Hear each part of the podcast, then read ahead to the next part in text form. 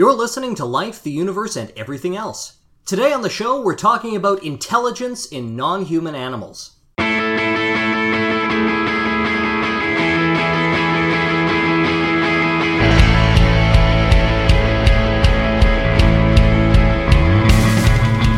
Life, the Universe, and Everything Else is a program promoting secular humanism and scientific skepticism produced by the Winnipeg Skeptics. You can email your questions, comments, or criticisms to us at lueepodcast at winnipegskeptics.com.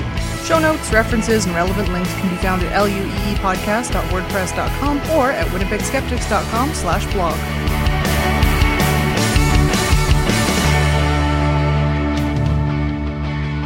My name is Jim Newman, and with me today I have Ashlyn Noble, Hello. Laura Creek Newman, Hi there.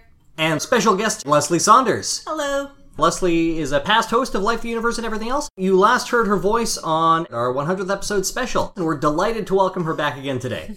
I feel very special. So today we're talking about intelligence. The question is often asked dichotomously Is this animal intelligent or not? But intelligence isn't really something that you can either have or not have. It's a spectrum of lots of different abilities, some easily defined, others not so much. So let's start off by talking about what we mean when we say intelligence. Uh, When I say intelligence, what does that mean to you? the ability to f- perform certain tasks well. I was going to say the ability to solve problems. Uh huh. the ability to learn. Yeah, absolutely. Goal oriented problem solving, learning, memory tasks are often associated with intelligence.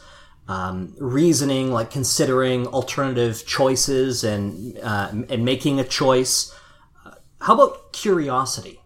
Or maybe awareness of one's surroundings and maybe awareness of oneself, even. What about consciousness? Do you think consciousness is necessary for intelligence? I would say so. Well, But depending on what circumstance. Yeah, are we talking artificial intelligence or yeah? I, I mean, I don't think you have to be like. There's the theory of mind. Do you have to know you have a mind to be able to use it? I don't think so. Yeah, you can get into questions of metacognition, but but before we do that, let's uh, let's maybe uh, narrow narrow our focus a little bit and talk about the field of animal cognition a little bit more in specific. So. The field of animal cognition, sometimes called cognitive ethology, arose from the study of comparative psychology and behavioral ecology. So, for the first half of the 20th century, the behaviorist view of animal cognition dominated the field. Are any of you familiar with behaviorism? Yeah, a little bit. Sure. I've heard the term. So, essentially, and I'm going to way oversimplify here, but feel free to write me an email anyway. Um, behaviorism is the idea that animal behavior is not controlled by mental processes, and that both mental and physical behavior can be explained in large part by environmental or external factors. So, we're talking about reflexes, we're talking about Instincts. instincts. We're not talking about planning. We're not talking about cognition, really. Uh, and here we're talking primarily about non human animals, although some radical behaviorists also extended this view to humans as well. Listeners will probably be annoyed by how much I am specifying non human animals instead of just saying animals. That's because I am, you know, one of those silly Darwinists who, you know, sees humans as animals too. The one that actually bothers me a lot more than non-human animals is non-avian dinosaurs. Oh, I love that term. Like when you're talking about dinosaurs, we're talking about the ones that are extinct. Well, but they like the the modern view of birds is that birds are dinosaurs. Yeah, They're and I part totally that get that, and that's family super and- awesome. I just But that's usually not something that you would need to specify yeah, in and day-to-day usually people conversation. people are using it in the most pedantic, annoying way possible. Uh, yeah, and I would never correct somebody when they're talking about dinosaurs, saying, "Oh, I assume you're talking about non-avian dinosaurs. Yeah, I assume I've- you're not talking about you know a sparrowhawk." I've totally used that phrase, but in a you know sarcastic jerk face manner. for me, when it comes to this sort of scientific pedantry, I enjoy the specificity, but I never ever want to be like, uh, you know, uh, well, actually, uh, yeah. So I never want to correct somebody with that sort of pedantic. But I enjoy, you know, I say octopodes, I don't say octopuses, and I will never say octopi. But if somebody says octopi or octopuses, you know, whatever, man. Live and let live. I'm a descriptivist. Anyway, so we had this behaviorist model dominating in the, the first half of the 20th century, but beginning in the 60s, a cognitive revolution took place in research into intelligence, first in humans and then in non human animals.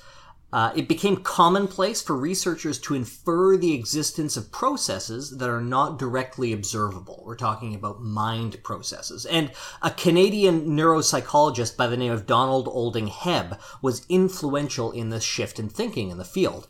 He argued that the mind is simply our name for the processes in the brain that control complex behavior and that it is therefore both possible and necessary to observe behavior and use these behaviors to reason about these hidden mental processes. This may seem like the most obvious thing in the world to us now, but at the time it was considered revolutionary in the field. I find that timeline very interesting too because it was it was 1960 as well when uh, tool use was finally accepted as a thing in animals, in chimpanzees in particular. So let's talk about consciousness for a minute. Consciousness is often seen as an important component in intelligence. Actually, relatively recently, there was an interesting development in the field of animal consciousness research. Or rather, an interesting consensus was reached. so, uh, in 2012, during the Consciousness in Human and Non-Human Animals conference in Cambridge, I love that. The, the title of the conference was Consciousness in Human and Non-Human Animals. Great. At this conference, a, a group of scientists made an announcement known as the Cambridge Declaration on Consciousness, and they reached the following conclusions. Quote, Convergent evidence indicates that non-human animals have the neuroanatomical, neurochemical, and neurophysiological substrates of conscious states, along with the capacity to exhibit intentional behaviors. Consequently, the weight of evidence indicates that humans are not unique in possessing the neurological substrates that generate consciousness. Non-human animals, including all mammals and birds and many other creatures, including octopuses, also possess these neurological substrates. End quote. So basically what they're saying is that we have evidence that not only do these non-human animals possess the necessary physical and biochemical uh, factors required for consciousness, but they're also exhibiting behaviors indicative of consciousness. So we can conclude from that that they are probably conscious in a similar way to the way people are conscious. And v- very contrary to the ideas of the behaviorists of the early part of the 20th century. Mm-hmm. Where everything is just a machine that happens to have Right. squishy parts. And of course, like I feel the need to mention that as a determinist, I do feel that we are essentially very complex biochemical machines, but that doesn't mean that we're not conscious. And it doesn't mean that we don't make choices. I just don't believe in, you know, contra causal free will. These choices are complex and there's all sorts of mental and environmental factors that go into decisions the the idea that an animal is conscious isn't contrary to the idea that these processes are are physical in the brain. So it's common to imagine nature as a ladder in which different species occupy successively higher rungs with, you know, us humans at the top. But anyone who understands evolutionary biology is going to see problems with this model immediately, right? Cognitive ethologists suggest that it's better to recognize that different animals may have different types of cognitive processes, which may be understood in terms of their cognitive adaptations to their respective ecological niches. You know, you may not need to develop tool use in a specific environment. You may not need to develop certain types of problem solving abilities if you're a peak predator. We shouldn't assume that different animal species are intelligent in the same way that humans are. Their cognitive processes may be more or less similar to our own, and unsurprisingly, our closest biological relatives, the great apes, tend to do best when their intelligence is assessed in the way that we might assess human intelligence, while more distant relatives tend to do less well when we assess them on kind of a human scale. So, one of the main risks that researchers face when interpreting animal behavior and attempting to assess intelligence is anthropomorphism. I know, Leslie, you were going to talk about this a little bit. So, that's the tendency to interpret an animal's behavior in terms of human feelings, thoughts, and motivations. And the last thing I want to talk about before we talk about intelligence in specific animals, I just want to expand a little bit on this idea of different types of intelligence. So, when we talk about artificial intelligence, for example, um, as opposed to intelligence that's a product of evolution, uh, we could conceive of an intelligent, self aware thinking being that doesn't have a will uh, or a drive, that doesn't want to do anything. Uh, general artificial intelligence is often seen, and you've probably heard in the news, you know, how um, Elon Musk is, you know, terrified that machines are going to kill us, and so he's got this is pouring all of this money into researching to you know prevent malevolent AI.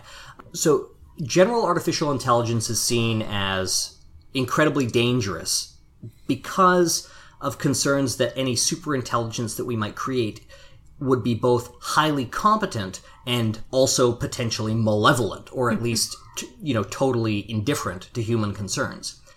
But this is perhaps a failure of imagination on our part, where we assume that a human like intelligence is the only relevant form of intelligence, and any AI that we create would be human like. It would have a drive to do something, it would try to consume resources and execute a plan, and maybe humans would have to be, you know, cut out of the equation. We often think of will and determination to strive, to seek, to find, and not to yield, to quote Tennyson uh, as integral parts of intelligence. Hey, Ulysses is a fucking great poem, okay? but should we consider an otherwise intelligent being that lacks will or drive any less intelligent? Or terrifying. Personally, I'm not so much afraid of the evil robots as much as I am as the completely indifferent robots. Like the Borg isn't Right. evil because they, they they're indifferent to everybody. But I think uh, I think There's that the point is that they might have uh, you know any AI that we create might not want to do anything, right? It might not have a drive to assimilate. It might not have whether it's indifferent to humans. It might be indifferent to humans because it's indifferent to everything. It ha- it has no desire, right? But that's what I find scarier. But it's not going to do anything, right? It, it it has no reason to do anything. It has no But I don't. I don't really think there are or there can be animals that have no drive because they're. I agree. Okay. And with so robots, this- if, if the robot's going to do something, then how can it not do something else as a side effect? It's like it's like with uh, herbal medicine. If it has an effect, it has a side effect, right? right. No, I, I agree with you. Th- this discussion of AI is just an exercise in explaining how you could hypothetically get something that is highly intelligent that would also be not human like in its intelligence. So you can have something that understands and that can think and that can know lots of things and that can learn without also having an internal drive to accomplish goals. Okay. Uh, and I agree, Ashlyn, that uh, any evolved intelligence would have to have a will or a drive, uh, at least an instinctive one, At least to because reproduce. because if it didn't, then it w- then it would no longer exist, right? Yeah. Whereas one that we create intentionally, if we don't add that in, there's no reason to to think that it would acquire. But we're talking right? about animals, right? That's in the title. I know, I know. As- As I said, this is just just an exercise in in explaining that there I- can I be get different types of intelligences. So when we consider the intelligence of non-human animals, we should also consider the fact that their intelligence might not be exactly like ours, but that doesn't mean that it's irrelevant or somehow lesser. So as we talk about intelligence in various animals, we're going to talk about some of the measures that we use to try to ascertain different types of intelligence. These can include tool use, memorization, such as, you know, labyrinths, uh, and can also include an interesting technique known as the mirror test, which I think Leslie is going to touch on in a little bit. One of the biggest challenges that we have with animal research is that there isn't enough of it being done. We're just starting to figure out the questions to ask. So when you talk about animal research, you're not talking. You're talking about research into animal behavior and r- rather than like using animals that's- as a proxy for humans for like animal testing. Oh, or something yeah, like that. yeah. But uh, there are some things that are really easy to test for. For example, a goat that gets knocked up by a sheep, you could pretty easily tell if the animal born has the goat for a mother or sheep for for a father. Okay. Now, is, the, is there a name for the offspring of that No, animal? a, a geep is okay, yeah, I love those, like uh, like Well, the geep- ligers the- and yeah, the geep is when the father is a sheep and the mother's the goat. the shoat. It usually happens this way. I happen to have an uncle who has had two of these crosses, and apparently there's only been like five documented cases of this happening ever in the world. Really? Wow. But really, how common could it be? Like, if my uncle had two of them, Yeah, they're probably just not documented that often because the farmer's are just like, eh, whatever. well, how many times uh, are sheep and goats with the modern farming system that we have kept in the same Right, pen? like that it would be allowed to Well, happen. be- never right? mind let allowed in the same house. Yeah. As in Right. at my Uncle Bill's place. if a sheep knocks up a goat and there isn't a researcher around to document it, did it actually happen? That's the big question. Right. Um, lesbian cows, a lot harder to confirm. Very valuable. Uh, do you guys know what a Gomer bull is? No. lesbian cows and gomer bulls are used for the same purposes. Uh, gomer bull has been either uh, not castrated, given a vasectomy, or their penis has been surgically altered, so they can try to have sex, but They there's can't no really. insertion. Right. And uh, they're very valuable. They'll protect their cows. And, and a lesbian cow isn't just a cow that'll mount another cow, because cows will mount anything. my, my cows will mount bulls and a dog and a tractor. That's but they'll Dog. That sounds dangerous. Yeah, no kidding. the dog. yeah. But uh, they'll look after their cows like a bull would look after a cow. Okay. They'll stop other bulls from trying to impregnate their cows, and they can also detect when other cows are in heat, like Oh, okay. uh, a male cow can, like a bull cow can. So these things are very, very valuable. No research done on them. You know, you, you can't tell by doing a test a person who's a lesbian. How are you going to find that out in an animal? Until you just kind of happen to observe it one happen day, to right? find one. Exactly. So, how much of this research can we expect to find? Yeah. Oh, fair enough. And we're still really in our infancy of doing animal research. And when you're looking at most animal studies, most everything's been done within the last 50 years. And that's Right. for all animals. That's domestic, that's wild, that's in every part of the world. And scientists had a lot of misconceptions to overcome with this too. It used to be common knowledge that bees were busy and grasshoppers were lazy. now we know that bees spend most of their days just kind of waiting around for something to happen, and grasshoppers are pretty much working nonstop. Now that's nothing to do with animal intelligence, but all of this research has only been done in like within Right. the last hundred years, and and unfortunately, some of the most visible scientists in the field of animal research have a lot of woo attached to them. Oh, really? Yeah. I uh, was listening to this one scientist on Quirks and Quarks, and he seemed really reasonable. He was talking about dolphin intelligence and John Lilly? Because I think I read about him. everything he said seemed really reasonable on the podcast. And then when you're listening to what he was saying with Miley Cyrus, it was all about how dolphins are psychic and it's the only way to explain it. And if it is the same guy, his his research definitely started reasonable, and then he hit a point where he started injecting dolphins with LSD, and his funding dried up at that point. Oh no. Yeah. Uh, my summary, I guess, is that we still need to do a lot more vigorous, rigorous testing to show that certain animal behavior can't be explained by lower intelligence. And even before that, we need to really define what intelligence is. Uh, many important questions are impossible to answer with our current level of understanding. And that's not to say that studying animals is useless or we can't get there. It's just that we aren't there yet. Right. And we're making progress. Like we're learning new things all the time. And every time I open a paper, I see a report about certain animals doing things that we previously thought they were incapable of. I think maybe we need to give animals more credit and just people more time and resources to find what they are truly capable of. Yeah, absolutely. It, well, it seems like it's only in the last half century that we've realized that there is value in just knowing what animals do as opposed to what they can do for us, which is what we have been looking at previously, right? Either as a way to learn about anatomy or to test medications or whatever else it is or work or like agriculture or something, but just learning about animals to see what animals are like. Yeah. Yeah, and uh, as you were as you were mentioning, a lot of what we know about animals is kind of um, common sense. It's passed down, you know, like farm. Some of that like- common sense is dead wrong. Oh, yeah. Oh yeah, of of course. But like there are lots of things that you know every farmer knows about the behavior of this animal or that animal, and a lot of it will be right. Maybe a lot of it will be wrong. A lot of it will be you know incomplete because you know it's all passed through culture and none of it is rigorous scientific research. It's just mm-hmm. what people have experienced, right? And plural of anecdote is not data. Yeah. Mm-hmm. We're going to go into some specifics. The first group of animals that we're going to talk about are primates. And primates are some of the most fascinating animals when it comes to discussing intelligence. Anthropologists have observed members of this order engaging in tool use, complex burial rites, agriculture, religious observance, industrial activity, and even podcasting.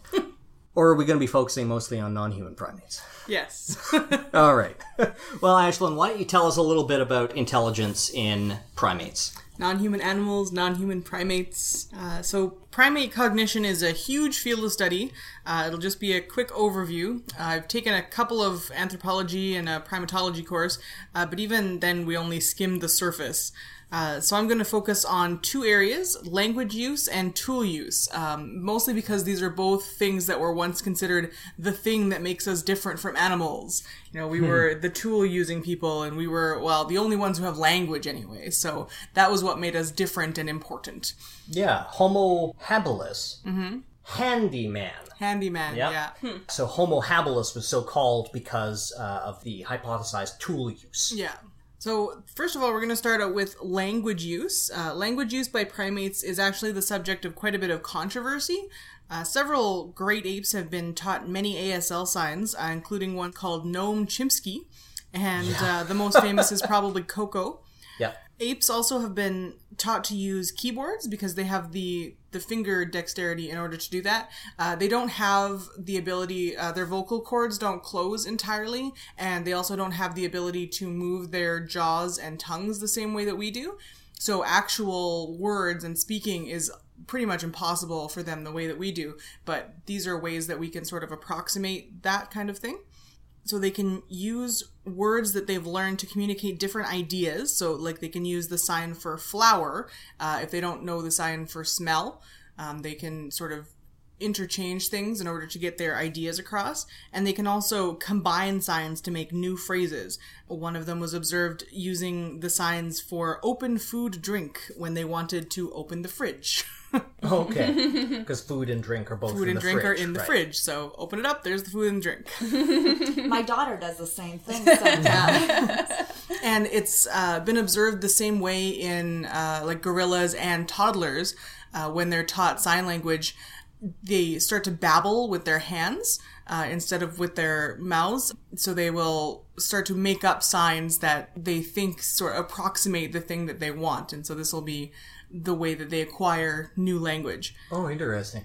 uh, in the wild, gorillas have been observed using at least 66 different signs and body language gestures with specific meaning to communicate. Uh, so, sign language might be a fairly natural way for them to transmit information. These are gorillas that have never uh, interacted with humans in any meaningful way. This is just their natural way of communicating. They have signs and body language that mean specific things.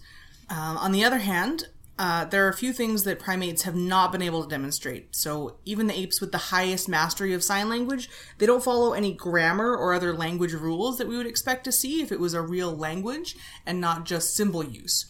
right. So, they can pick out the right symbols to mean the things that they want, but they don't really put them together into sentences. They don't follow. There's no syntax. Right, there's no syntax, there's no It's only semantics. they don't even toddlers when they're learning language they learn there there are certain rules. There are things like singular and plural, and and what order things go in the syntax, and uh, verb tenses, things like that. Those are things that primates don't seem to be able to grasp at all. It really is just a, a, use of symbols. And so most scholars will agree that there's something lacking in between the word acquisition and true language use. And it's really just symbol use and not a real language. Okay. There's like a, a, step that's missing in between right. there for hmm. them to get to where we are, where we la- use language. Um, so, so does that mean that they're essentially incapable of any communication beyond like what they want? Uh, well, that's interesting because they can communicate things other than what they want. But uh, the next part of it is that the only thing that they really can't communicate, even with this symbol use, is they've never been observed asking questions. Hmm. Right. So they can be trained to answer very complex questions, including things like who, what, where questions, uh, which are really hard um, right. when you go through all the steps that you need to answer something like that.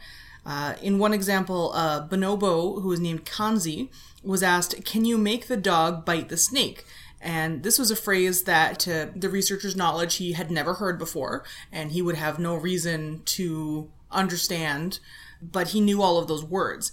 And he searched among his toys until he found a dog and he found a snake, and he acted out the dog biting the snake.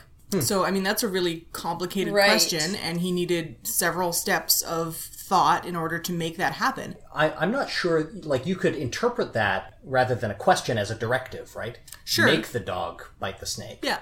Okay. But that's still, like, you have to go yeah. and find the stuff. And, yeah. yeah. yeah, you can, and you whatever. Can put complex ideas together. Yeah but like I said, they don't ask questions themselves. Uh, and a lot of the time you hear like a gorilla with a lot of sign language will have the cognitive ability of like a two or a three year old. And as everyone else in the room except me knows, uh, toddlers ask a lot of questions. Constantly. the same one repeatedly why? Yeah. over. Why? Why?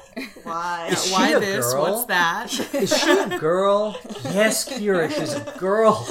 crying out loud. Gender is clearly the most important thing about whatever that is. yeah, obviously. In this case, it was Leslie.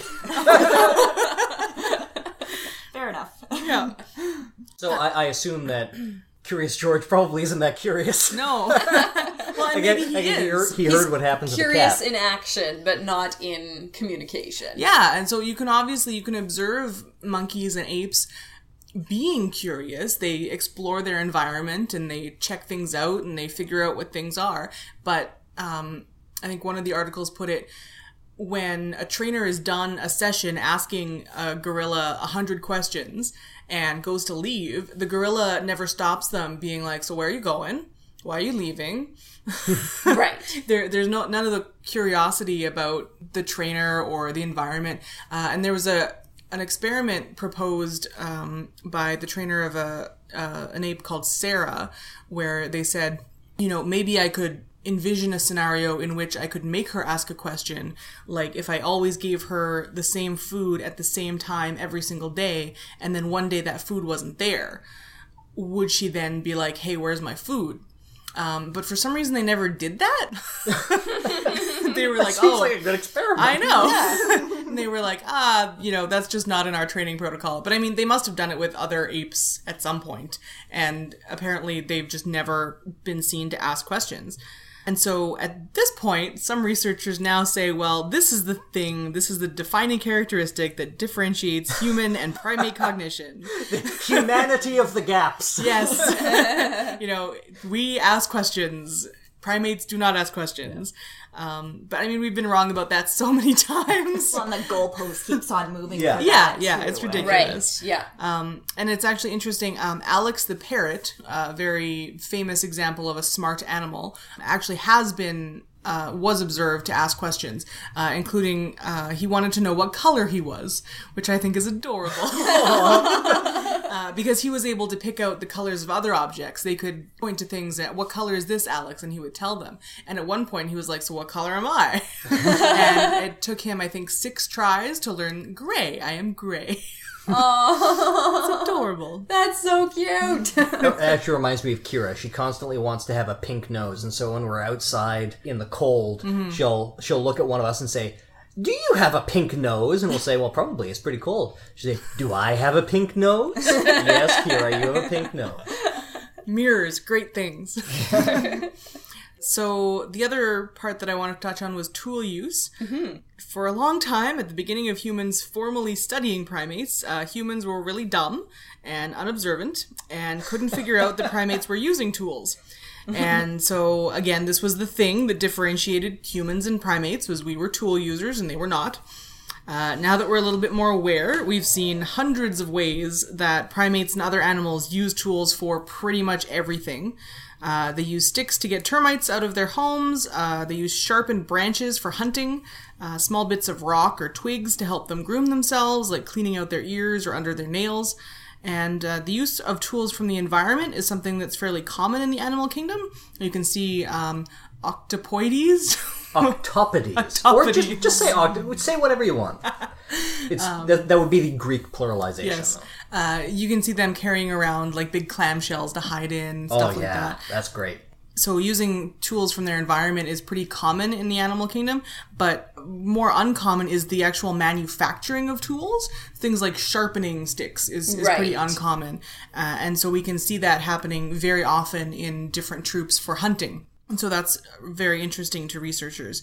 Um, and we can also observe that all of the ape species uh, very clearly understand that there are causal relationships by watching them use tools to navigate food around obstacles.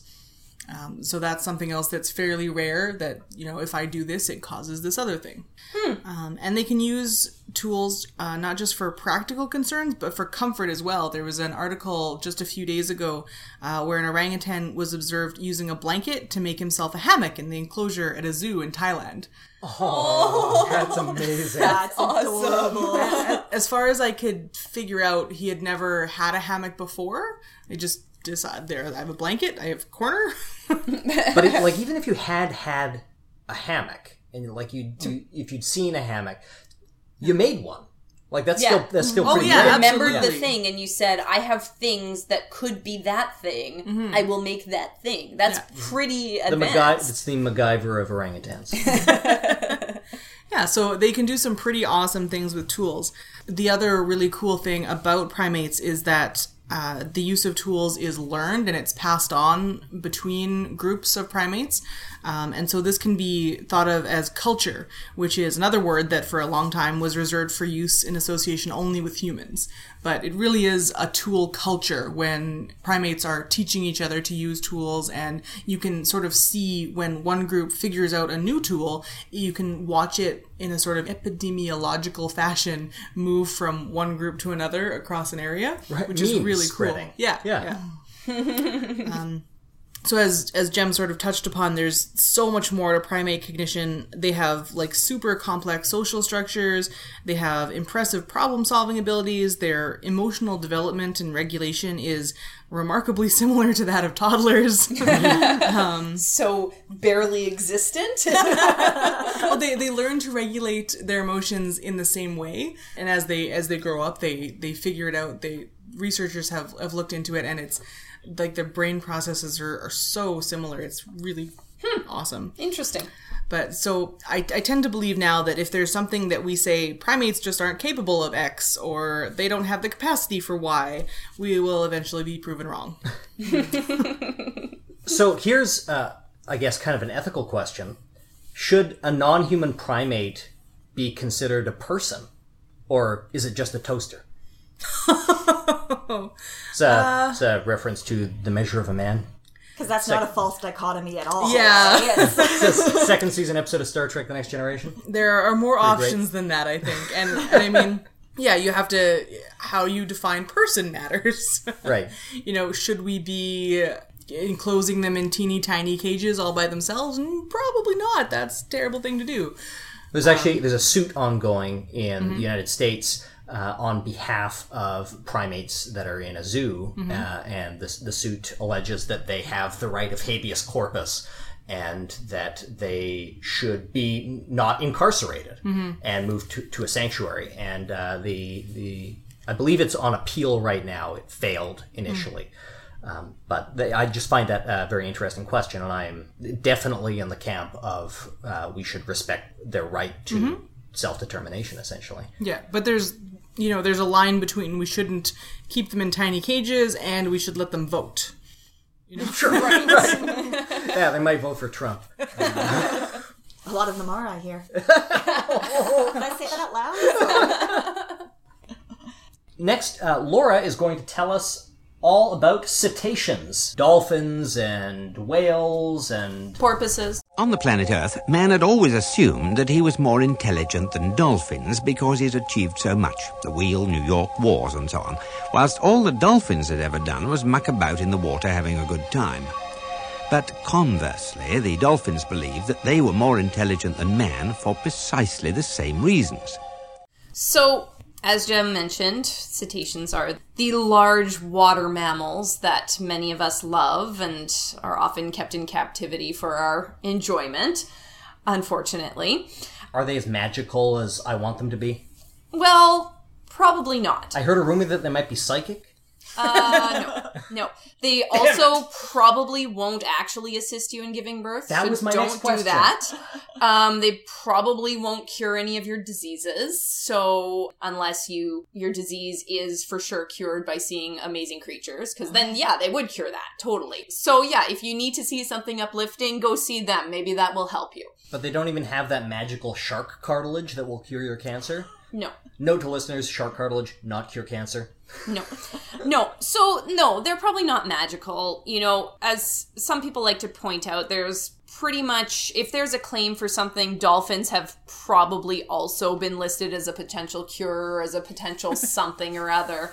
They, yeah, they have this, uh, this, I don't know, reputation for being magical. And no, they're, they're probably not. There, there are other animals out there, but they are pretty cool animals. I mean, think about their history.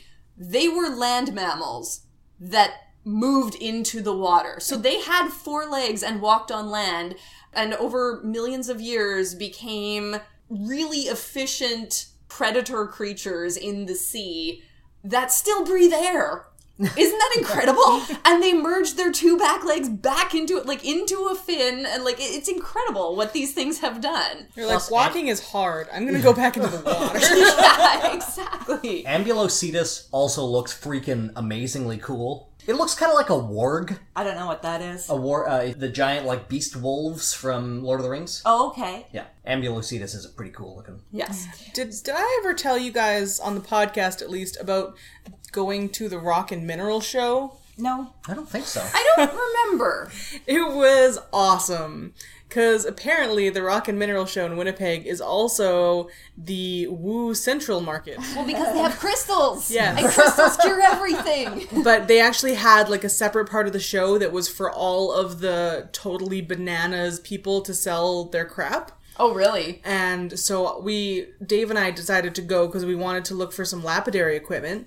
And we ended up looking at all the other tables. And there was one person selling a light that was supposed to like cleanse your cells. And, and once I got past her, there was a table full of beautiful little pendants. And I picked one up that had a dolphin on it. And was like, oh, this is pretty. And the woman came up to me and said, It's been imbued with 100% pure dolphin energy. and I couldn't keep a uh. straight face at that point because I had just been talking to the light lady. None of that knockoff tuna energy for this stone. And so I just said, Oh, great. And I put it down and walked away. One test for that to make sure they're not getting ripped off. Yeah. I It's went, been adulterated. I went to the website after, and apparently, dolphin energy um, is It's just an energy drink. is acquired by saying a blessing and having the dolphin spirit come down and and shoot the dolphin energy rays into the beautiful crystal, which is then etched or something. But they have so many other products as well. They had ones, uh, they had an elf scarf that was full of magical elf energy. I feel I feel like I've heard some of this before. So yeah, Oh, Lord. and That reminds me of the like the homeopathic remedies that have like the homeopathic remedy is Venus, but it's actually just like they pointed a telescope at Venus. Not actually, you know, a piece of Venus that's diluted, right? Yeah, and the the dolphin pendant was supposed to specifically have like very calm energy that was going to help you um attract you know the spirits of happy animals to accompany you throughout your day and so dave and i just looked at each other and like dolphins are calm well, that's what I'm thinking. It's like really. anyway sorry laura No, that's okay. So this, yeah, this is the kind of thing that a lot of people seem to think about dolphins. Probably not true. Not too long ago, though, it was seen that dolphins, like a lot of other animals, just like non human primates, oh, they're not intelligent at all. They're fish eaters, right? They're just another fish in the sea. You know, okay, we know they're not a fish, but they Eh. just eat fish, right? That's all they do. I hear fish are good for your brain though, so they're probably pretty smart. Right, right. A lot of fish oil.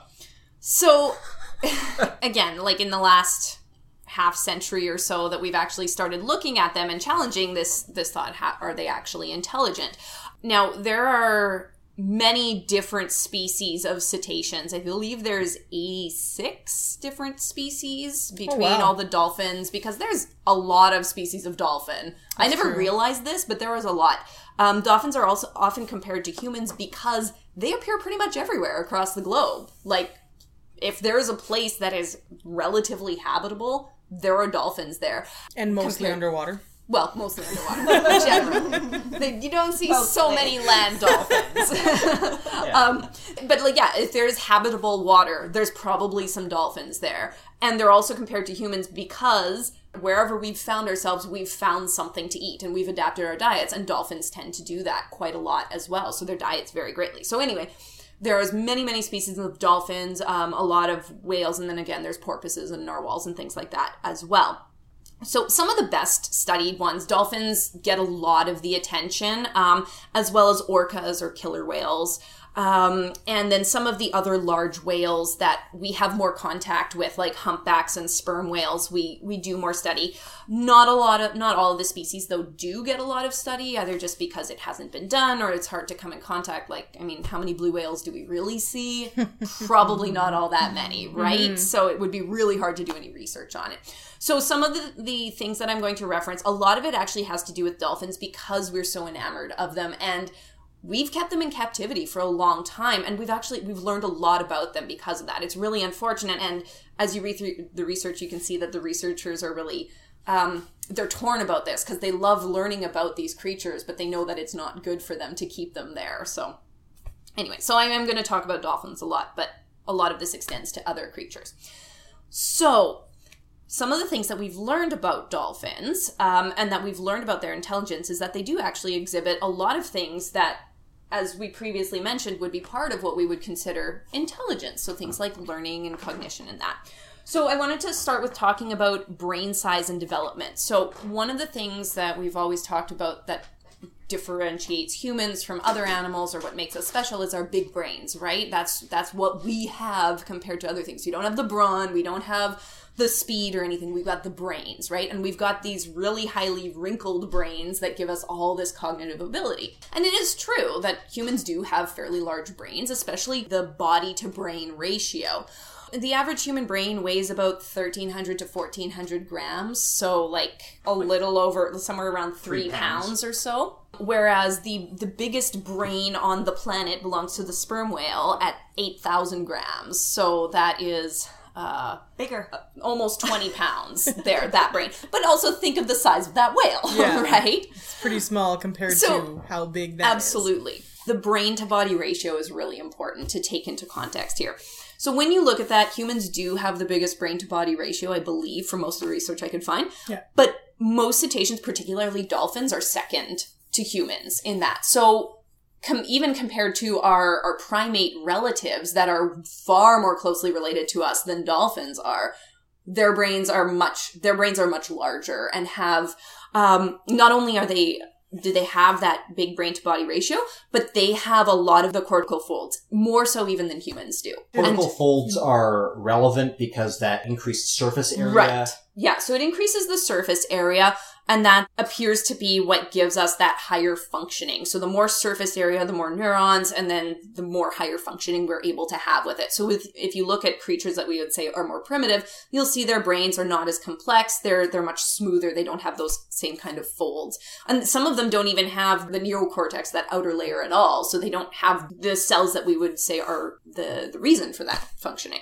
We should include in the show notes that uh, graph of body size versus brain size, and you can see the the outliers on the line, which are pretty cool to look at. Yeah, yeah, and absolutely. And while it's important to know that the cetaceans have very similarly structured brains in that sense to humans, it doesn't mean that necessarily a large brain makes you smart, for example, because things like elephants, for example, also have very large brains, but they have much lower functioning in many ways than other creatures do. Or there's some creatures like the echidna apparently has a vilely um, crinkled brain with lots and lots of folds, but they're not considered very intelligent in many tests at all, like much, much less so than many other creatures. So just having those features does not make an animal intelligent or not.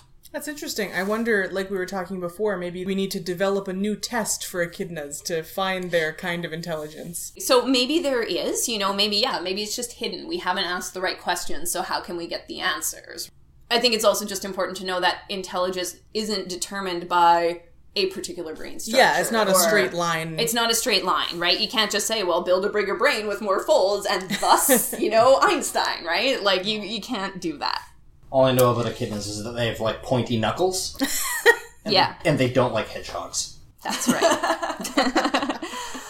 okay, now cetacean brains are structured differently than human brains are, and that would make sense. As you would our, expect. our common ancestors diverged something like 95 million years ago or something like that. So they don't look quite the same. However, when you look at that, um, the neocortex, that outer layer that's responsible for cognition, similar parts of it are mapped on both human brains and cetacean brains. So you can see the same parts light up with different things. So that's a really interesting thing that they're, even though they're so divergent, they, they have those same portions. Um, and they still have the same types of lobes. However, cetaceans actually have an additional lobe in their brain that humans and other creatures don't have. It's called the paralimbic lobe. Now, every higher creature has a limbic system and a limbic lobe, and that's apparently where the emotions are processed. And so it's thought that the cetaceans have this paralimbic lobe, and that gives them actually a higher ability or, or more um, developed sense of processing emotions and dealing with this. And they think that that has something to do with the very um, complex social networks that they live in, and so they they use that part of their brain to help maintain all of that and keep the memory and the connections and that.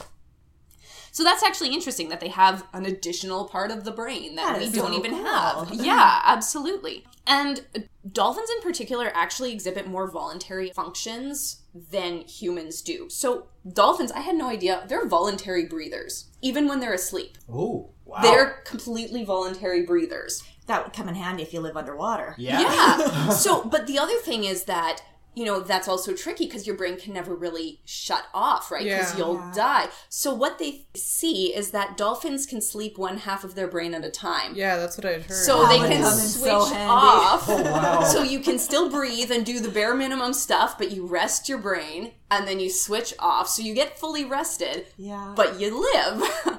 That's incredible. Like, That's I mean, super cool. Having to think about breathing all the time would be exhausting. well, so, so does that exactly. mean, well, one half of their brain is asleep, they could hypothetically only like move half of their body until they wake up? So I, I don't know. I didn't look into this too much further, but it does sound like their functions can be divided along hemispheric lines. So like each eye is controlled hemispherically, for example, for them. Um, so I would imagine that there's other things that they can only do a bit of. I really don't know the Yeah. answers to this. So if you're interested, please go look it up. or if you know the answer, let us know. That would be cool. so like you said, Ashlyn, like think about if we had to think about breathing all day long. How much less would we get accomplished in the day? like so much less. That's why they haven't got around to like cities and wars and stuff. oh, sh- I almost forgot to breathe. So, yes, their brains are structured differently, but they're also structured very similarly to ours, and they have the same parts as ours do, and that a lot of um, higher mammals do. And so that's pretty incredible, I think. So, just in terms of the way their brain works, I think there's a lot of potential for intelligence and that there. Communication is another one. For as long as people have loved dolphins and have been looking for them to cure whatever magical illness that they have, they, we've also been looking for a way to communicate with dolphins, right? We've been looking for a dolphin language just to, to commune with the dolphins, right? Harder to teach them sign language and how to use Yes, yes. Their flippers don't work so well and those kinds of things. As a kid, aside from communicating, and I think maybe I've mentioned this before, aside from communicating with aliens, uh, that was what I really wanted. The idea of being able to like make friends with a creature that's so different and has such a different experience, but to be able to share common communication that just seems like such a magical idea. So to date, we haven't been able to find a dolphin language. And it's been said that it's either going to be one of the sort of greatest black holes that there's just no answer, we'll never find it, or it's going to be one of the greatest discoveries mm-hmm. that we find because it's so, so difficult. Like, and there's lots, there's researchers that are, are working on this constantly.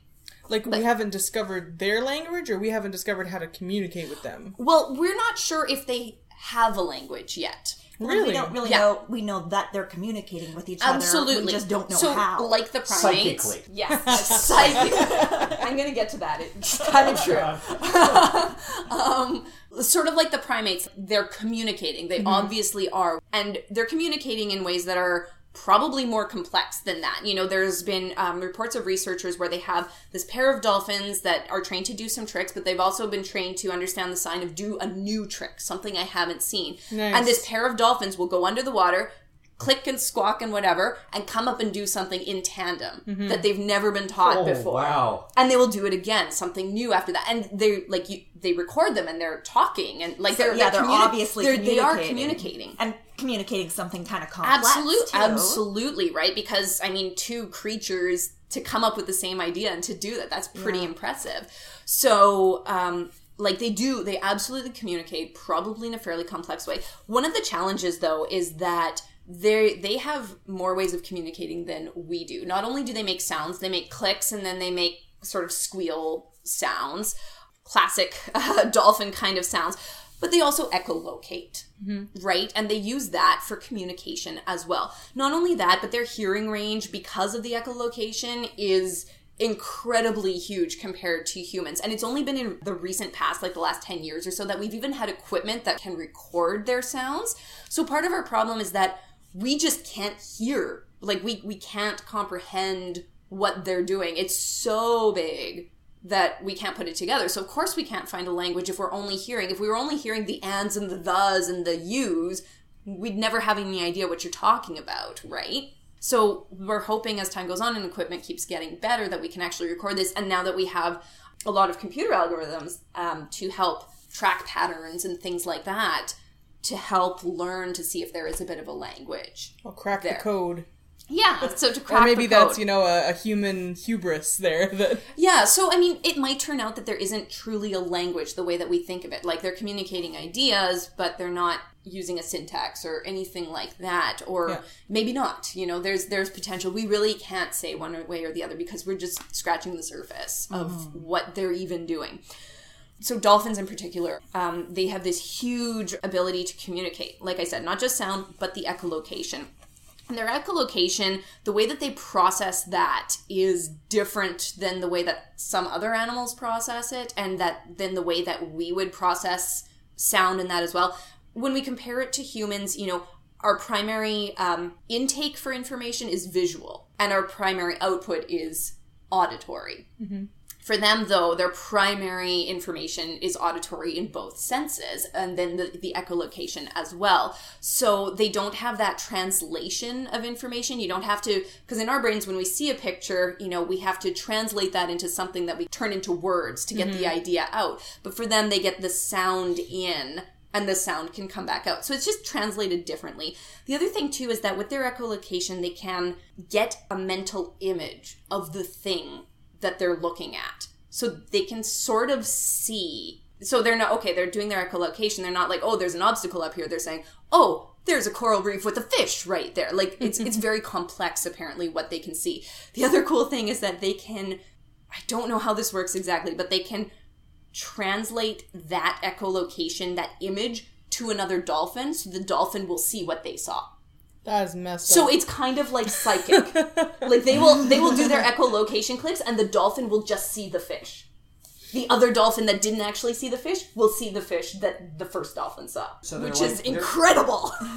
it would be like it was described as like a hologram. Yeah. If we could just be like hologram to Leslie and Leslie's like, "Oh, I totally see that thing over there." what it reminds me of is you you have your spatial information so you, you have the idea of where everything is and what its shape is you encode that and you transmit it through a series of clicks just like digital information Yeah. Yeah, and then it gets it gets decoded Yeah. on the other side That's exactly how they described it. Humans are analog, dolphins are digital. That's that's and that's how they totally describe it. So I think that's so cool. The other thing that's cool too is with the echolocation, unlike a lot of other animals that can echolocate, they can eavesdrop on another dolphin's echolocation to see what they're looking at. If I'm looking at something and I point, another person's going to look and see the thing. That's what dolphins are doing. So if hmm. somebody's echolocating, it's like, oh, hey, what are they looking at? What are they listening to? I really want that ability now. Um, a few months ago, I was trying to describe to Lauren a pattern that I had seen online that I wanted her to try weaving um, in a band uh, that she was going to make for me. And she tried doing it and something happened. I don't know. Never managed to get it. And then uh, just last night, she passed me a book and said, "What do you think of uh, of this pattern that I'm going to make for so and so?" And I looked at it and I said, "This, this is the pattern I was talking about."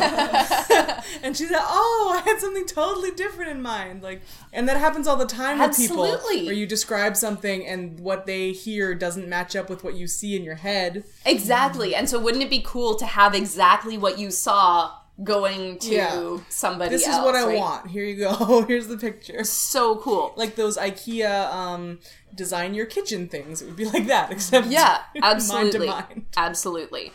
Dolphins also have signature whistles. So apparently, uh, dolphins, I'm not sure if it's every species, but I know a lot of species, uh, when they're quite young, they make up a whistle for themselves and they're unique to each individual. Apparently, they're mimicking their mother's whistle, but it always comes out a little bit different.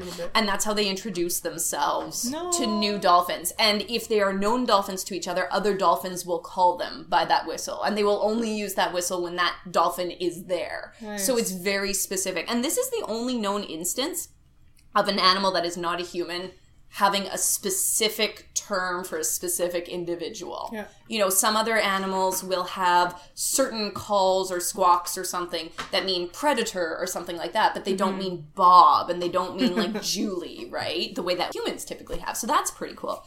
And then finally, to talk about whales a little bit. Whales, of course, we love whale songs, right? They're so soothing. They go right along with all that crystal stuff, right? But some whales, particularly orcas, sing in particular dialects, and the dialects will be specific to each pod, each grouping of whales. And they are apparently so specific that if you take an individual whale of unknown origin and you record their song and you match it with known pod songs and you find it, you'll be able to find where they're from because they are so individual that you can say, oh, this whale's from the North Pacific if you had no idea. I think that's amazing. Mm-hmm. You know, it's kind of like you can hear an accent and you can be like, Texas. you know, or like something like that. When right? it would be Texas, it would be from this particular town in Texas. right know yeah Texas. exactly so it's even more specific so that i think that's really really cool about them so their communication while it's not like ours of course it's not they're not structured the same right it appears to be very complex and we really just don't know enough to say yes they are complex communicators or not but just with their echolocation alone that is really impressive if that's not mm. intelligence i don't know what that is And that's part of the real cruelty of, of things like keeping orcas in captivity is that they take orcas from totally different pods and they just throw them together and are like, here, you're family now. Right, exactly. and their social structure is you know, a lot of creatures do have a social structure. We talked about primates, and even a lot of creatures that we wouldn't consider very in- intelligent do seem to live in social structures. But the social behaviors of the whales and dolphins are so important to their life, right? Um, so, with orcas, for example, it's small pods that are headed by a female, and her children will stay with her for life the only time that they'll split off is if they die or um, if the female children have their own children and then the pod just gets too big. So then eventually they will they will split off from there.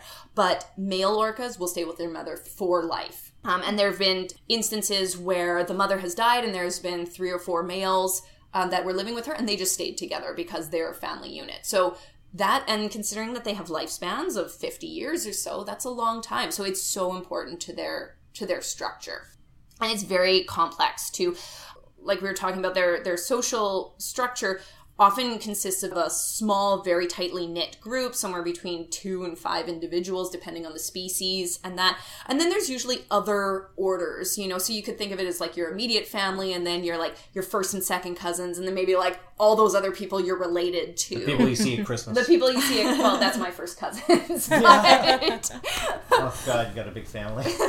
but you know you, you can think of it that way in terms of a, a human social structure right and of course that immediate family unit or um, in some cases it's just a few unrelated males especially in dolphins will really stick together and they'll just form a bond and they'll stay there.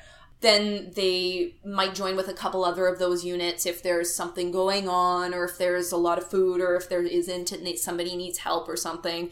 Or you know if there's a couple of big groups um, that are kind of fighting over territory or something then those secondary groups will join with a third group until it's resolved and then they'll disband so it is really complex that way it's not just sort of a hey i'm just with all the other things here so i'm just going to follow them And they'll do things like mourn for their they do fallen brethren and They do, yeah. so they they've been shown to mourn, and their sticking together is so important that they will do that at times to the peril of the entire group. So there have been instances where.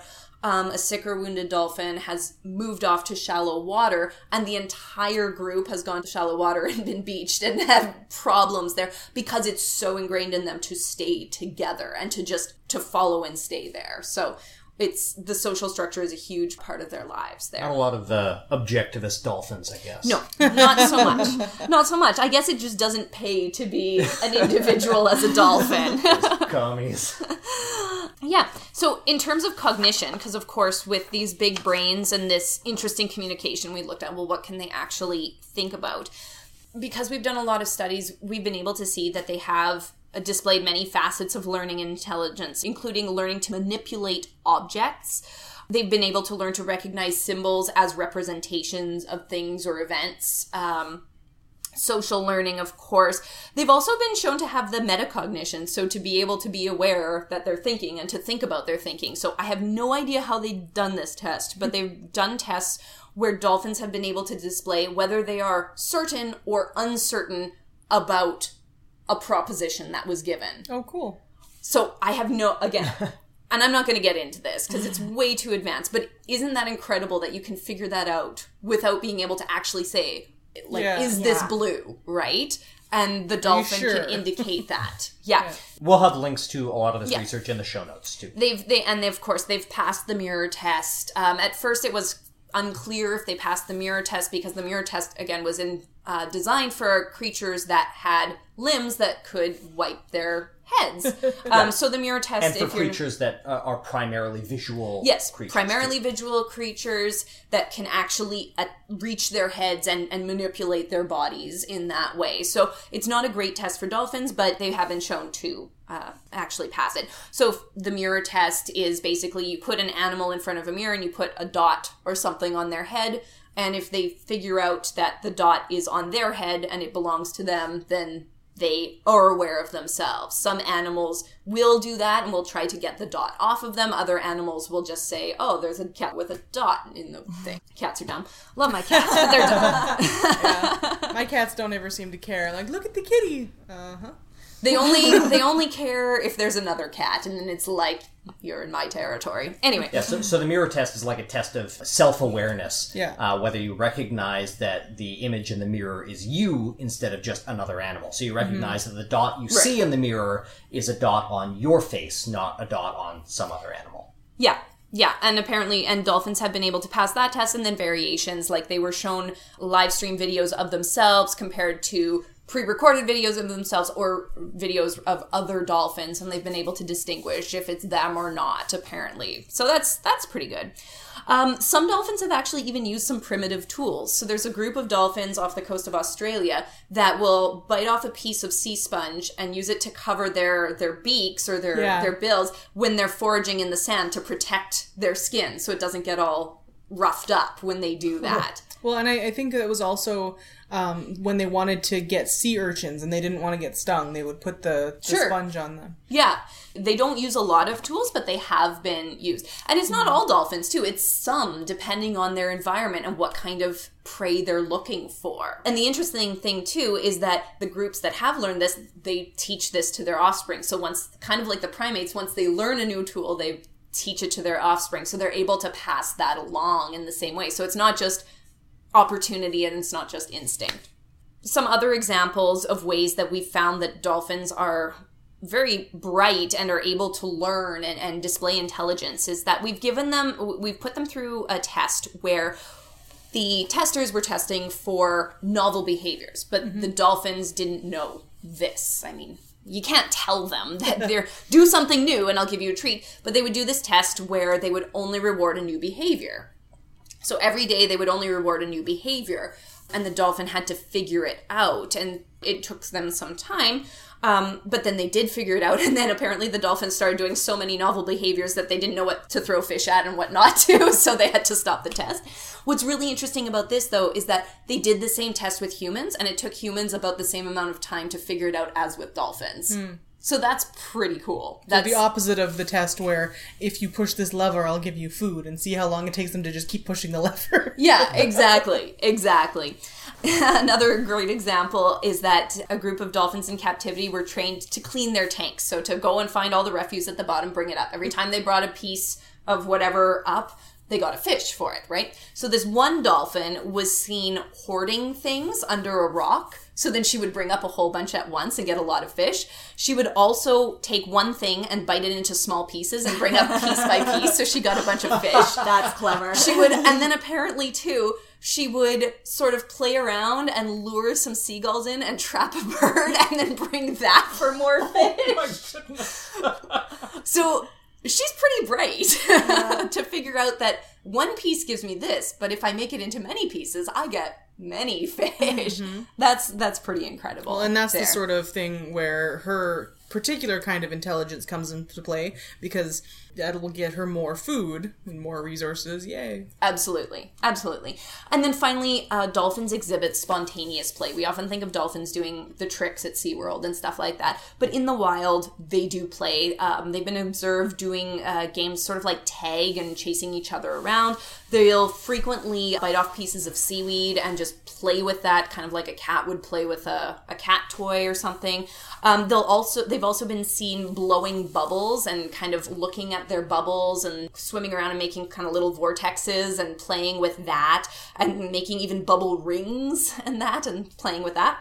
And finally, they like to play in the waves, not just natural waves, but when a ship comes by, they come up. There's ripples that come off the bow, and they will play in those in those little waves that are made there. So spontaneous play and just enjoying that, they do it much the way that humans might.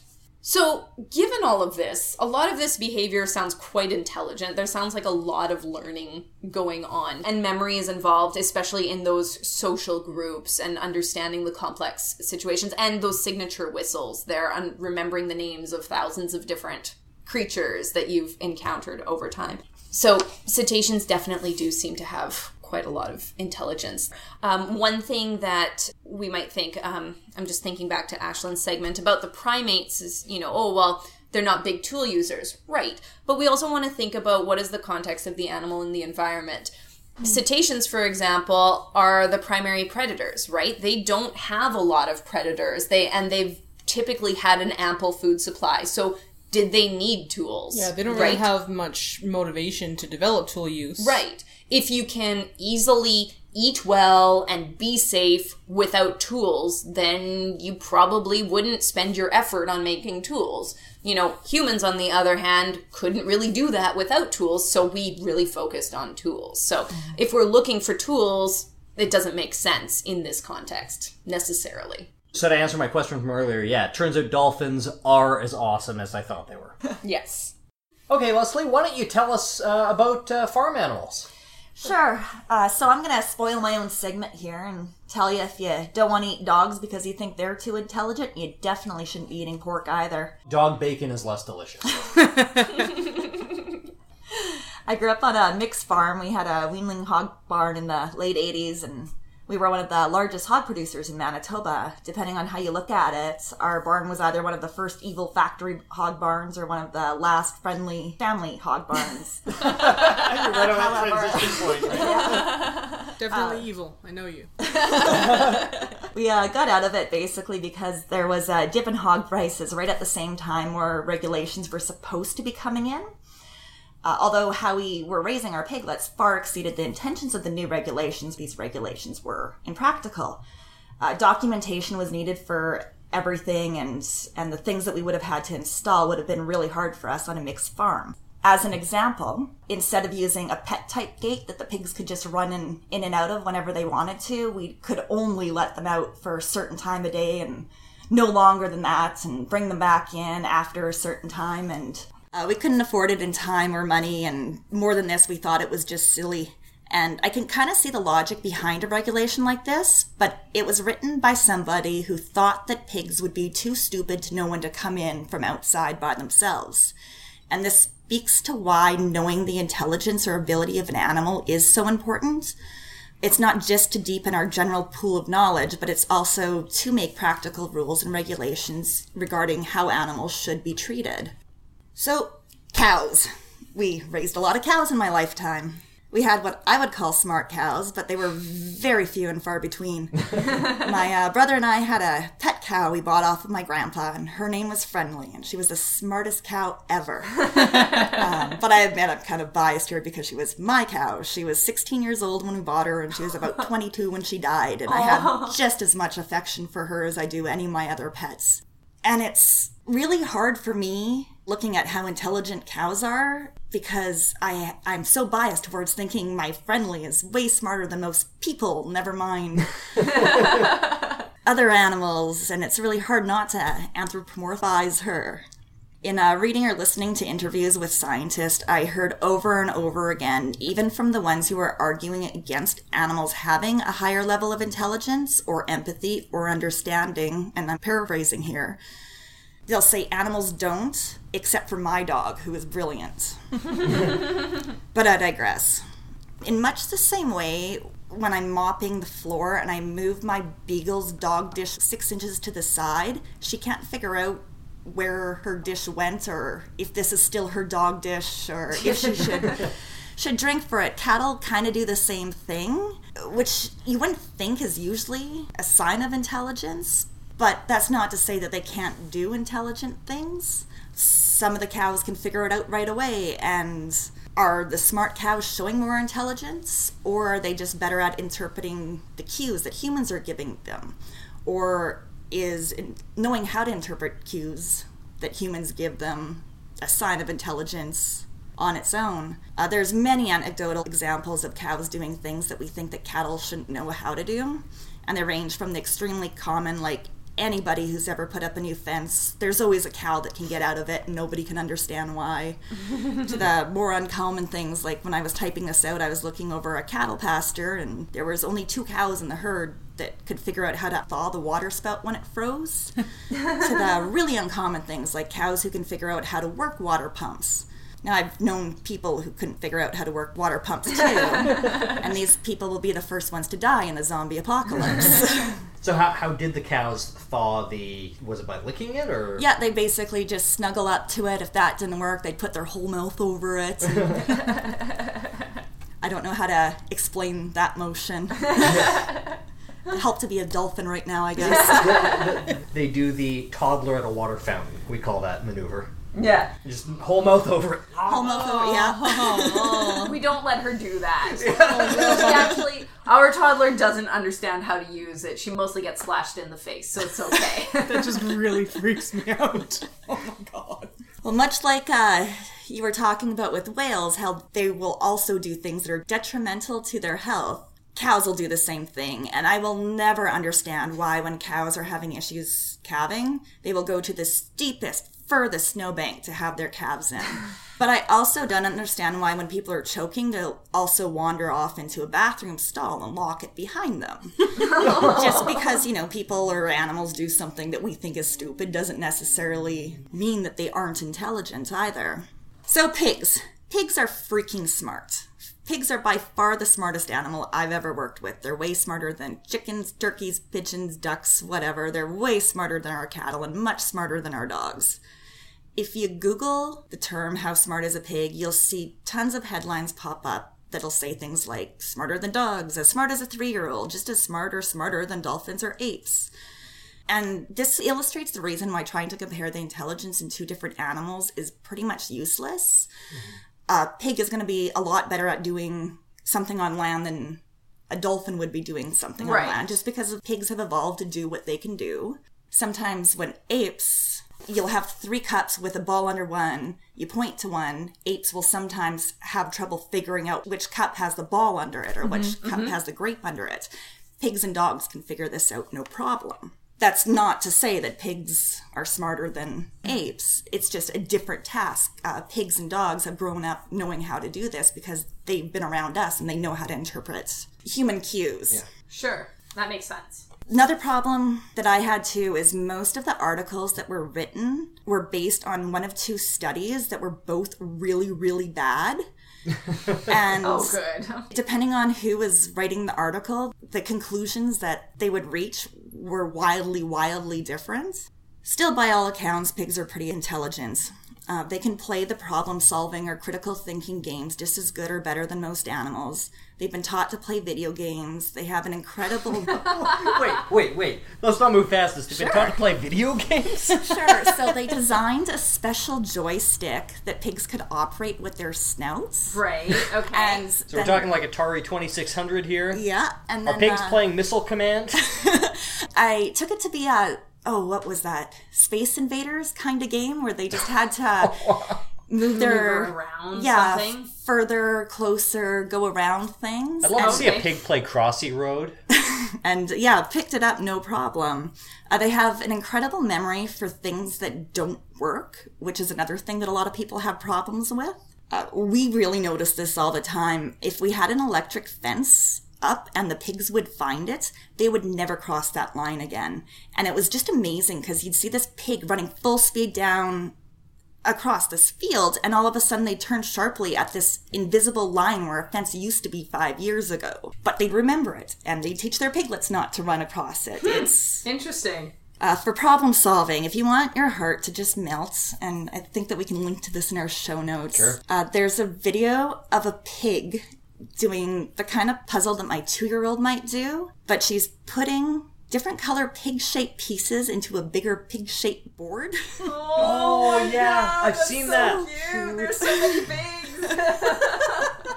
And the video looks like a home video, but this thing kind of thing has been replicated in the lab as well. Uh, the reason why home videos are kind of useless is because when doing tests like this, we need to control for everything, Yeah, including like clever Hans, right? yeah, including ourselves. And it's so easy when working with animals to attribute qualities to them or talents to them that they don't actually possess. Uh, most people who work with pigs or dogs will be positive that their animals show emotions that people show. Uh, Alexandra Horowitz did a study to determine if dogs who looked guilty actually looked guilty or were just acting submissive. She divided them up into two groups, and although half of the dogs didn't do anything wrong at all, all of the dog owners were told that the dogs had done something wrong, and all of the dogs were scolded. And it didn't matter what if the dog had done something wrong or not. All of the dogs acted guilty. All the owners thought that the dogs were acting guilty. Yeah, we're putting a lot of uh, a lot of pressure on on these animals. Yeah, yeah, Yeah, absolutely. our, our own biases Yeah. in interpreting what we see. Yeah, Now, I grew up with pigs. I probably spent more time in our pig barn than I did in our living room. And unfortunately, most people get the wrong impression of pigs and as farming as a whole, thanks to the media and certain activist groups pushing their agenda. And whether it's animal rights groups or animal welfare groups, anti GMO groups, pro GMO groups, pro organic groups, anti organic groups, everybody's got their own spin on the stories that they want to tell. So people tend to get the impression that pigs either live in their own filth or are complete sophisticates that drink tea while wearing a monocle and speak with an English accent. But pigs are very clean animals and they do suntan and burn like people, so they may roll in the mud to cool, but they're just as capable of, of cleaning themselves off. They potty train themselves much better than my kid will.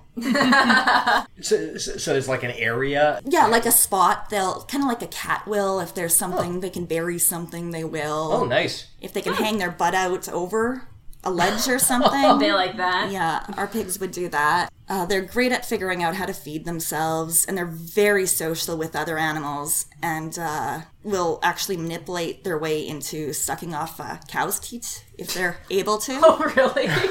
Yeah, yeah. But they can also be can also be incredible jerks and bullies. And I couldn't find a lot of studies on hogs, and a few of the ones that I did find hit a paywall, so I had to rely on some summaries and quotes from authors in other publications. But one thing that was consistent is that pigs play with toys, are social, and they even play fight.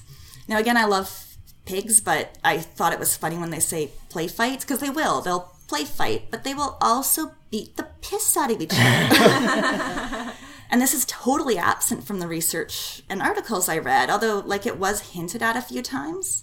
It's my experience that they form groups and it's the strongest pig in the strongest group that gets to be the top animal in the pen, though that might not necessarily be the strongest hog in the pen. The third, fourth, and fifth strongest might get together and beat up the strongest, so the third strongest gets to end up to be the top pig.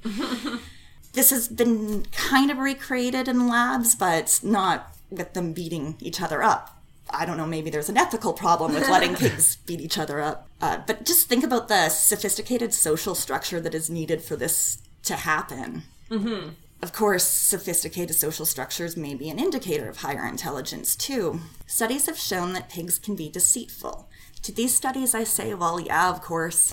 In much the same way that when my calmer dog is getting sick of my yappier dog, she'll ask to get let out only to pretend to go out as the other dog whizzes by her, and then she'll go back and lay down and maybe eat the other dog's food. Pigs will do kind of the same thing. In one study, a pig would pretend to not know where the food was when a bigger pig was around, only to eat it when the other pig was otherwise occupied.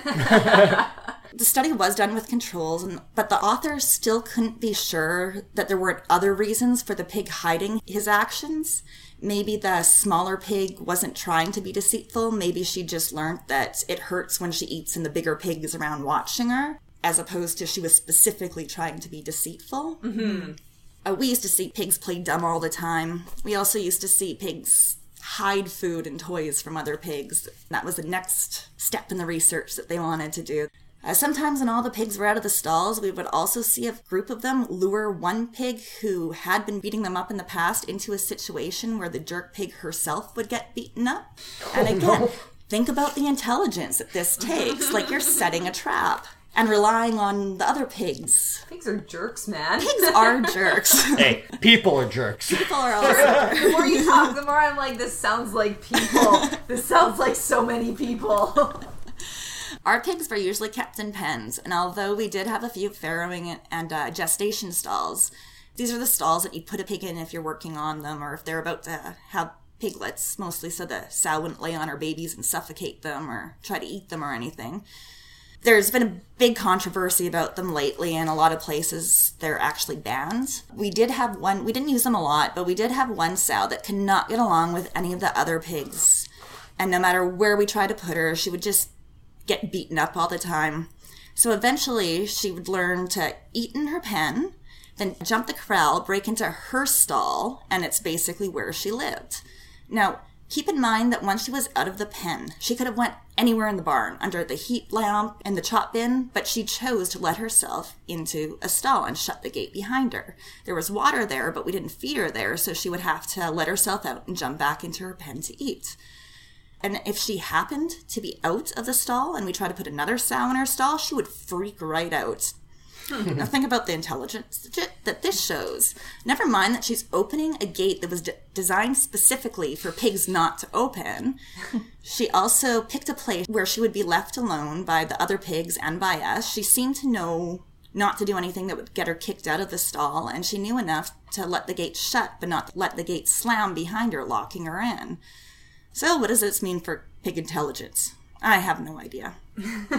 Maybe it seems like I'm painting a negative picture of hogs too, but it's the traits that we see as negative that could prove the intelligence of an animal just as much as traits that we associate with being positive. And I can spend all day telling you stories about cuddling with my pigs and playing with them and dressing them up and my pigs my pigs knew me just just as well as my dogs did and they got excited when they saw me and if they saw my dad they knew they were about to get fed and just like our, our cats or dogs when they hear mm-hmm. that crinkling when they hear the gate open they know when their food is coming and speaking of food pigs are also great at figuring out amounts my daughter can't add yet, but she can usually figure out if there's four crackers in pile A and six crackers in pile B. She wants pile B. And this may seem simple to us, but not every animal can do this. Can figure out which pile has more. Which pile has more. Yeah. Um, my dogs will see pile A first, and that's the one they want because that's the one that they saw first. Uh, pigs can usually figure out what pile of chop is bigger, and it's a lot harder to figure out how big a pile of chop is versus mm-hmm. specific numbers. It's just a lot more nuanced, a skill to develop and maybe this is just a comment on a pig's social structure, but also pigs sleep in piles like puppies do. it's the cutest thing in the world. Pigs do seem super cute, and I think I would be much keener on having a, a, a little pig as a pet than I do our two cats. Although little pigs tend to become big pigs, and that's yes. actually a big problem in the in the pig pet market. Yes. Well, that's the thing. I'm not keen on having like a 400 pound pig walking around in here. You get one of the little miniature guys. Could. A, a little pot-bellied piglet, so long as it doesn't get too big, that's just like those house hippos, man. Oh yes. god, a house hippo. Still want a house hippo. The crumbs of peanut butter on toast. Yeah. Uh, for, for, for those of you not aware, I think we've mentioned it before. House hippos were part of an advertising campaign in Canada many years ago. and, yeah, every every child who saw those campaigns took the wrong message from it. Instead of taking the message, don't believe everything you see on TV, they took the message, I want a house hippo. it's still on YouTube if you want to look it up. Uh, pigs are also really good with mirrors. They've never passed the dot on the forehead self awareness test, but they will use mirrors to find out where the food is behind them. They'll know to look behind mirrors in a way a lot of other animals don't. Uh, right now, the debate about animal intelligence seems to be going around in circles in a lot of ways. There's a lot of instances where people will move the goalposts, saying that if thing X happens, it would clearly demonstrate a higher level of intelligence. And then that thing happens, and then they decide, well, no, now if, if this other thing happens, and I have no idea where the goalposts should be. Um, maybe it sh- shouldn't have been moved to start off with. Or maybe we don't even need like a goalpost to, to say whether it's intelligent or not. It's just mm-hmm. there's lots of factors in intelligence. Mm-hmm. Yeah. yeah. But I'll leave with uh, my favorite pig quote by biologist Tina Widowski, who studies pigs. And she said, When I was working with monkeys, I used to look at them and say, if you were a pig, you would have had this figured out by now. So, the last group of animals that we're going to talk about are birds. So, don't be fooled by the fact that their heads are the size of ping pong balls. Uh, birds can be amazingly intelligent. Uh, Corvidae, or corvids, is a family that contains crows, ravens, rooks, and magpies, and it's typically held up as a paragon of non human intelligence. There seems to be consensus among researchers that corvids are the most intelligent of the birds, and some argue that they're more intelligent than many non human primates. Mm-hmm. their total brain to body mass ratio, which we were discussing earlier with the cetaceans and the primates, is uh, equal to that of the great apes and the cetaceans, uh, approximately, uh, varying from species to species in the group. And it's only slightly lower than the brain to body mass ratio in humans. Causal reasoning has also been observed in rooks and New Caledonian crows, where they can uh, infer cause and effect from disparate events. And the Eurasian magpie, for example, is the only non mammal species known to be able to recognize itself in the mirror test. So the only other species that have been able to do that are mammals, but the Eurasian magpie can do it. I've always thought of magpies as super dumb. Magpies are super smart, but they're also jerks. Oh yeah, they're, they're terrible jerks. They're just the jerkiest. Yeah. Crows and rooks have also been observed making and using tools. Uh, until recently, both of these traits were thought to be observed in primates alone. Marc Bekoff, a former professor of ecology and evolutionary biology at the University of Colorado, has argued that magpies are also capable of feeling complex emotions, including grief. They have been observed taking part in grieving rituals for dead kin, and uh, some of these rituals include laying grass wreaths near the deceased. Yeah. Uh, in addition to controlled observations, Corvid intelligence is also well attested outside of the lab. So, you want an example of tool use? this is arguably one of the cooler examples of tool use. A, a carrion crow was observed cracking nuts by placing them on the road at a crosswalk where they were cracked by passing cars, then waiting for the light to turn red before safely entering into the roadway to retrieve the contents. Use what's in your environment. Absolutely. That's just a, a brief look at intelligence in birds, but they are uh, it's it's pretty amazing, and especially when you consider how long-lived some of these birds are. When you look at parrots, for example, they can learn a lot throughout their lifetime.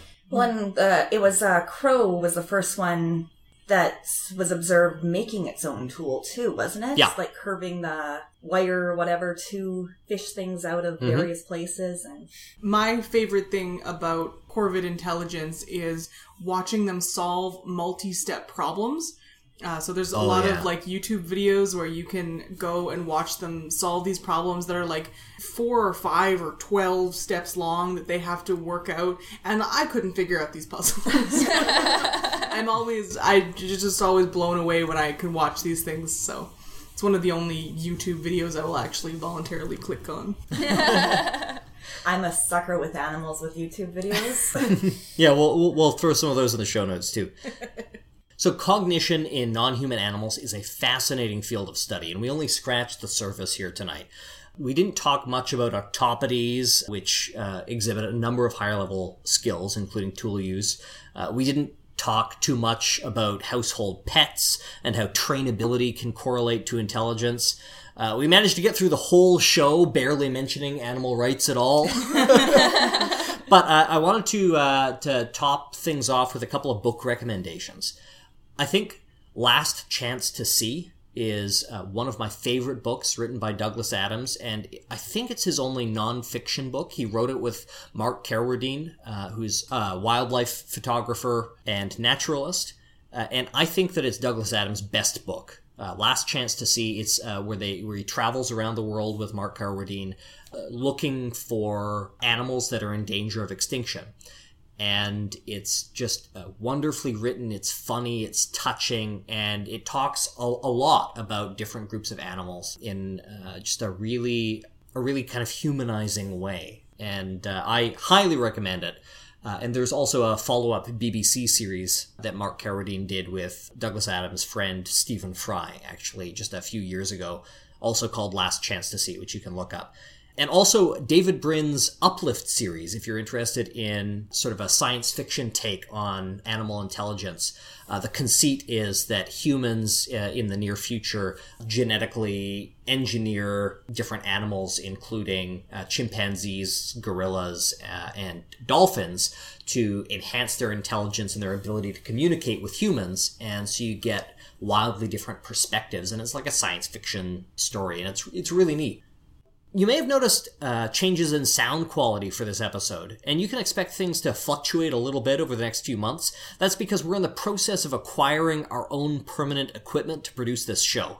Uh, we've been renting equipment for a little while, uh, but before we go, we'd like to extend a warm thank you to friend of the show Ryan Gerber, whose generous donation went a long way to helping us secure new equipment of our own. So thank you, thank you, thank you, and thanks to everybody who donates to support the show. You can go to lueepodcast.wordpress.com and click on the donate link if you'd like, uh, and if you don't like, that's fine too. If you liked this episode, please let us know. The best way to do that is by leaving us a glowing review on iTunes uh, or on Stitcher, uh, where we also appear. Uh, the second best way to do this is to find us on Facebook or Twitter at LUEE Podcast.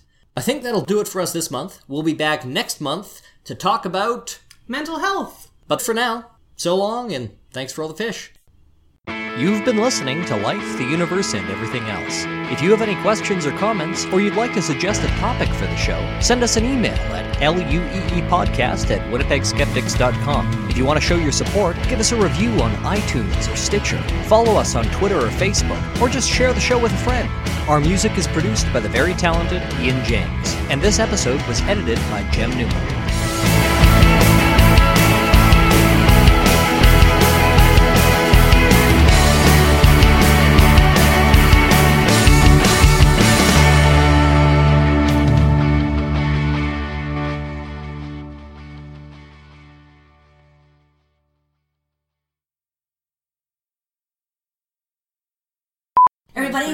Everybody to dumb everything down. You're listening to Life, the Universe, and Everything Else. Today on the show, we're talking about intelligence in non human animals. Because I don't actually know how it goes. Yeah. That's when the That- music that- is the that was chicken dance. My name is Jem Newman, and with me today I have Leslie Saunders. Hello. I should introduce this in a different order because you're like our special guest. I'm sorry, I'm going to do you last. Special in like what an eating paste kind of way. no. So, Laura, give us an example. Of what? I love cats. Oh, cats are terrible. I love cats. Okay. I would like to point out that Laura actually was talking before Jem cut her off to say you need to talk. Jem, you're a jerk. And this cat, I will fall asleep, the cat will be sitting on top of me. I will wake up, the cat will still be sitting on top of me. But then I uh, go to get out of bed and there's like six dead mice. God.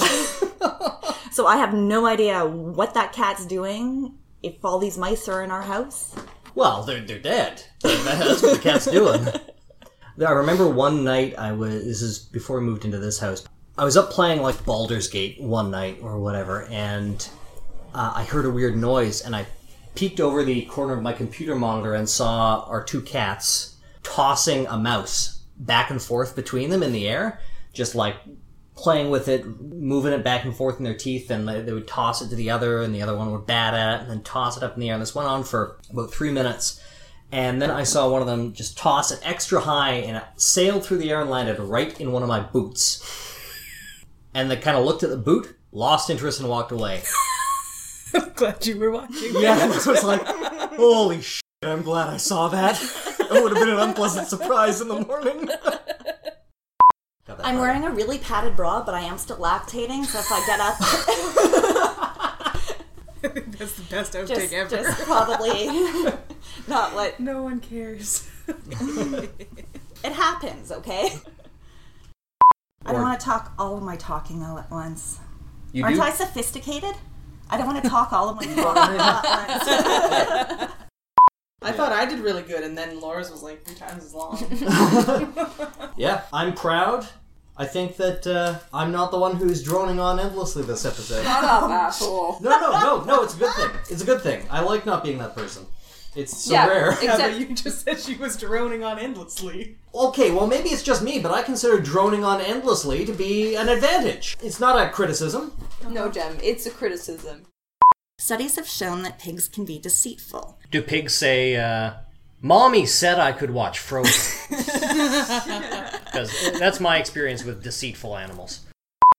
Anyone else have any book suggestions? Unless you want some pop up books.